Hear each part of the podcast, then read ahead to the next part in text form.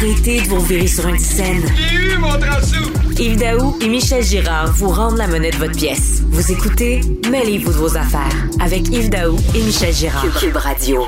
Vous savez, à chaque balado, on parle beaucoup de la création d'emplois, de PME Inc., euh, de nos entrepreneurs. Et évidemment, euh, malgré la reprise qui est enclenchée depuis euh, la catastrophe économique du premier confinement, le Québec a bouclé l'année 2020 avec une dramatique perte de 200 000 emplois, ce qui a anéanti les trois précédentes années de solide création d'emplois. Est-ce que l'emploi sera au rendez-vous de la reprise économique qui se pointe à l'horizon? Est-ce que les entreprises auront appris à faire plus ou avec moins?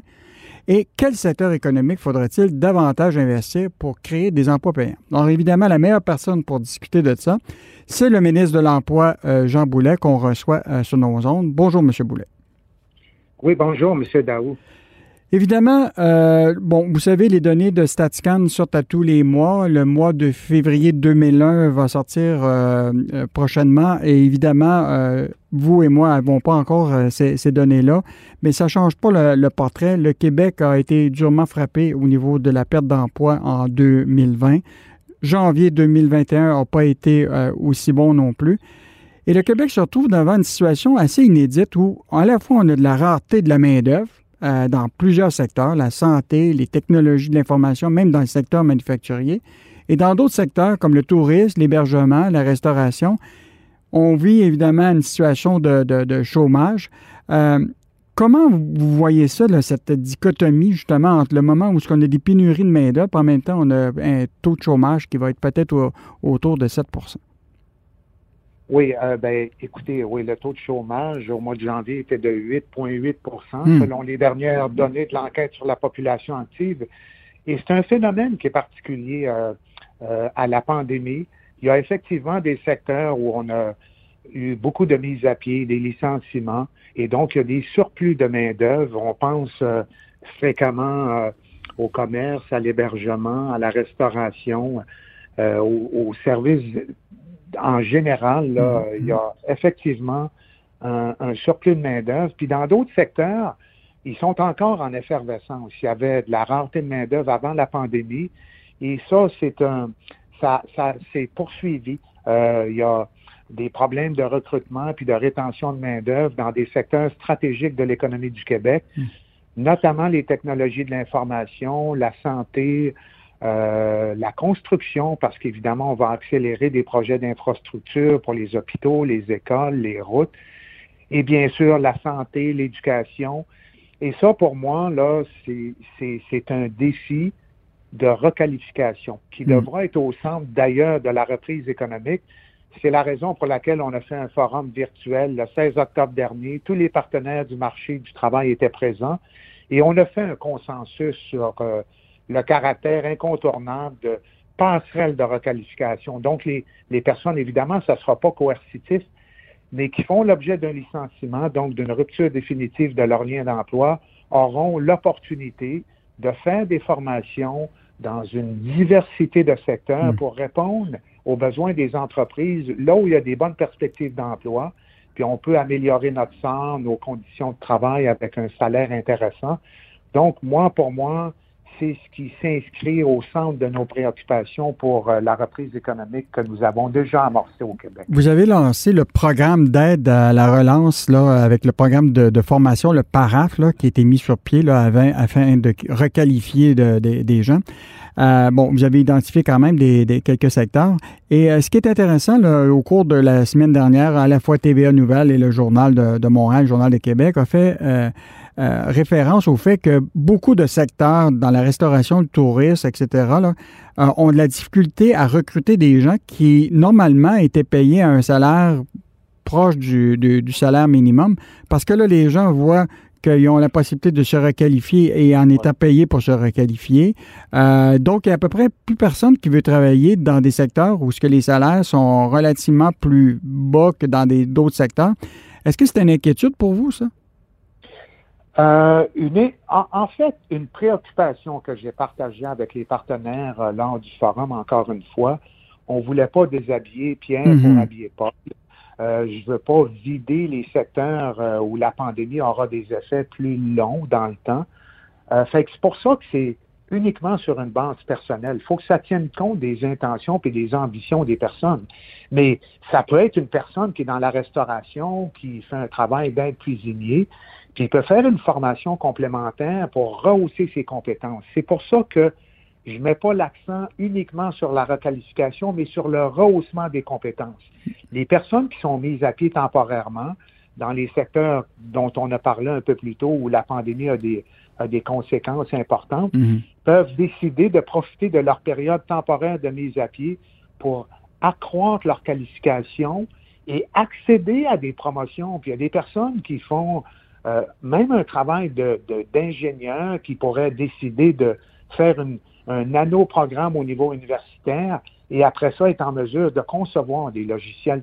Tout, il, y a, une diversité de parcours. C'est pour ça que je dis, il y a autant d'opportunités que d'individus, mais je suis extrêmement sensible à la réalité, notamment des restaurants qui doivent faire des rappels au travail, puis qui ont mmh. des problèmes de pénurie de main-d'œuvre.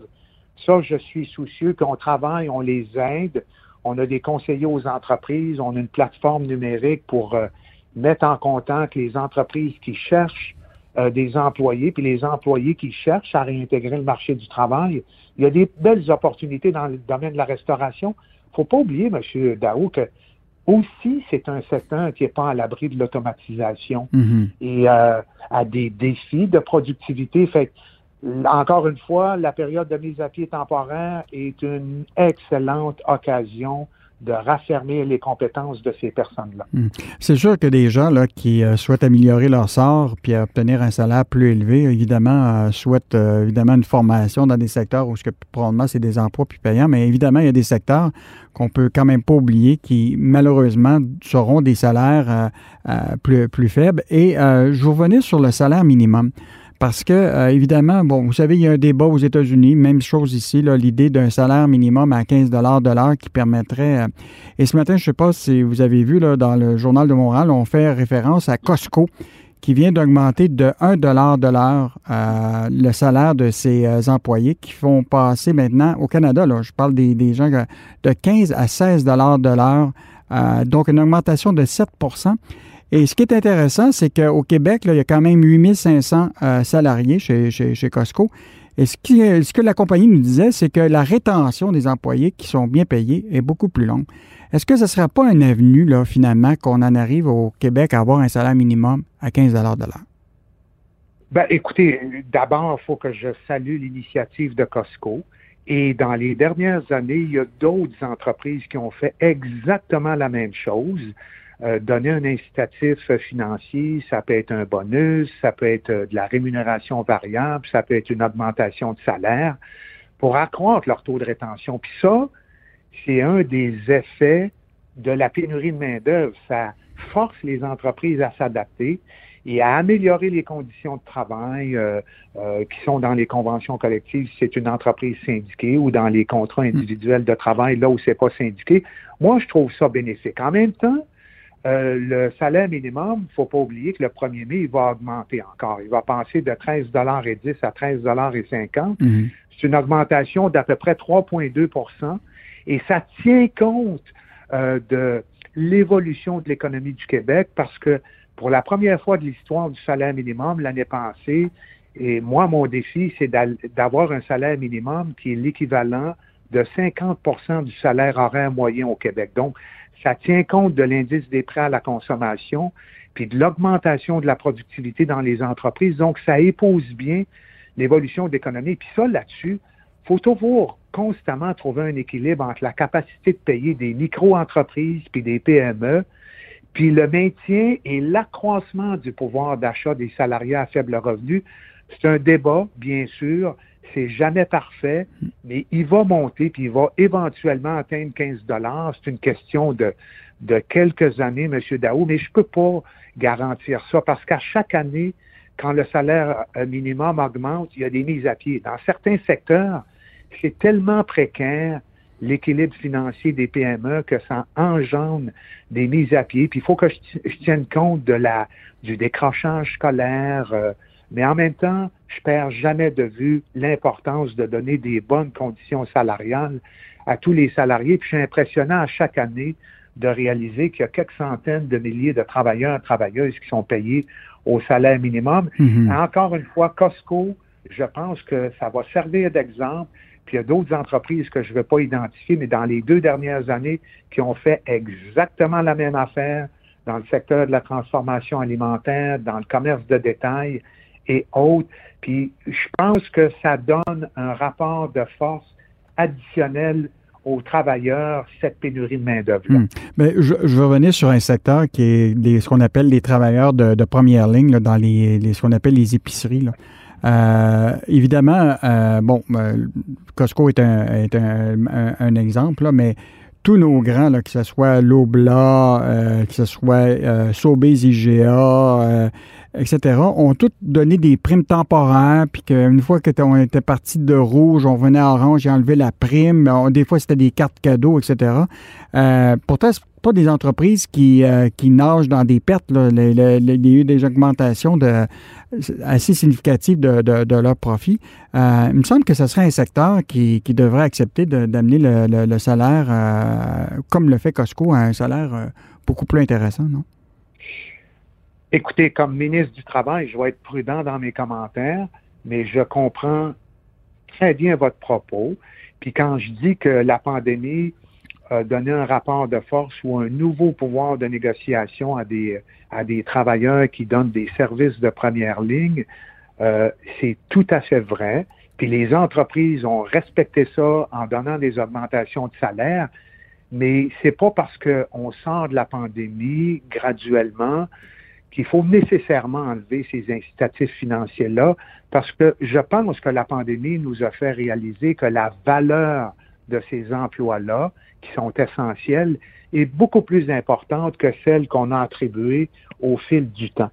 Euh, tu sais, souvent, on avait, dans, dans, des économies de marché, on considère que le travail intellectuel a beaucoup plus de, de valeur que le travail manuel, mais on a réalisé pendant la pandémie qu'il fallait rétablir euh, la hiérarchie ou l'ordre de priorité Mm. des emplois, puis qu'on soit un commis caissier ou qu'on soit un livreur ou qu'on soit un travailleur de première ligne, comme vous le mentionnez, c'est fondamental pour euh, le fonctionnement d'une société, puis on le réalise tous dans, dans nos activités quotidiennes. C'est super important. Maintenant, je ne veux pas m'initier dans le droit de Mm. gestion des entreprises, mais euh, je comprends très bien ce que vous hmm. dites. Hmm. En terminant, euh, Monsieur M. Boulet, euh, je voulais vous parler d'un projet de loi que vous avez déposé, qui est le projet de loi 60 18, loi qui vise principalement la transparence des entreprises. Là.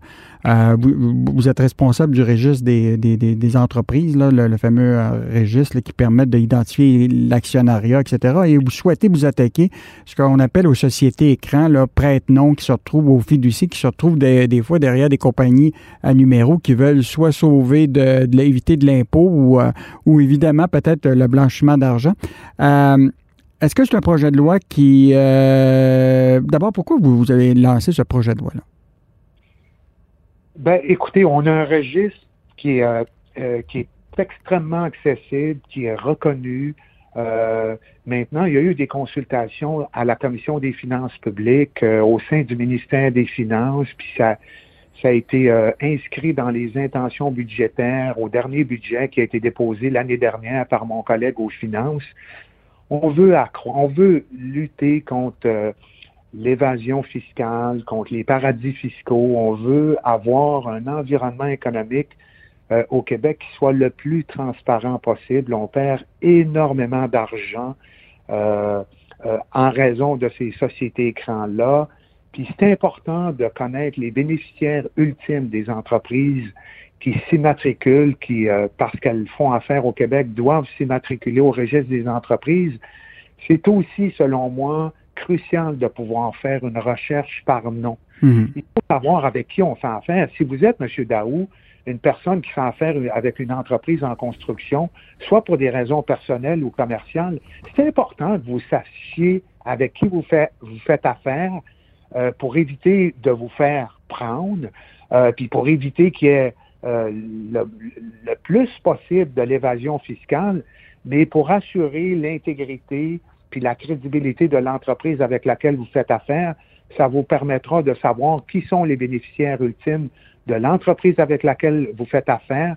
Puis si c'est un ce qu'on appelle entre guillemets un fly by night mm-hmm. ou une entreprise qui se sauve derrière un écran ou derrière la personnalité morale d'une entreprise, vous allez le savoir, ça va vous protéger. Je pense que c'est bénéfique pour la collectivité, pour les entreprises, euh, pour les individus. Je pense qu'on fait un grand pas en avant, puis on se met au même diapason que les sociétés euh, euh, où ça se fait, comme au Royaume-Uni, en France, dans certains pays européens. moi, ça, ça m'apparaît être une avancée considérable en matière de transparence corporative au Québec. Monsieur Boulet, qu'est-ce que vous feriez si un de vos collègues ministres avait de l'argent dans des sociétés dont le siège social est dans des paradis fiscaux? Qu'est-ce que vous feriez? Ah, je ne me prononcerai pas là-dessus. On a une euh, personne qui euh, assume la responsabilité de commissaire à l'éthique euh, à Québec et je n'ai pas la prétention d'être un spécialiste en matière d'éthique. Il faudrait voir. Ça dépendrait évidemment des faits, des circonstances, mais je ne peux pas me faire de commentaires au-delà de ça, M. Daou. Écoutez, c'est toujours un plaisir de vous recevoir euh, sur les ondes de notre émission Mêlez-vous de vos affaires. C'était euh, Jean Boulet, qui est ministre euh, de l'Emploi, et souhaitons-nous une année de création d'emplois pour les prochains mois. Merci beaucoup.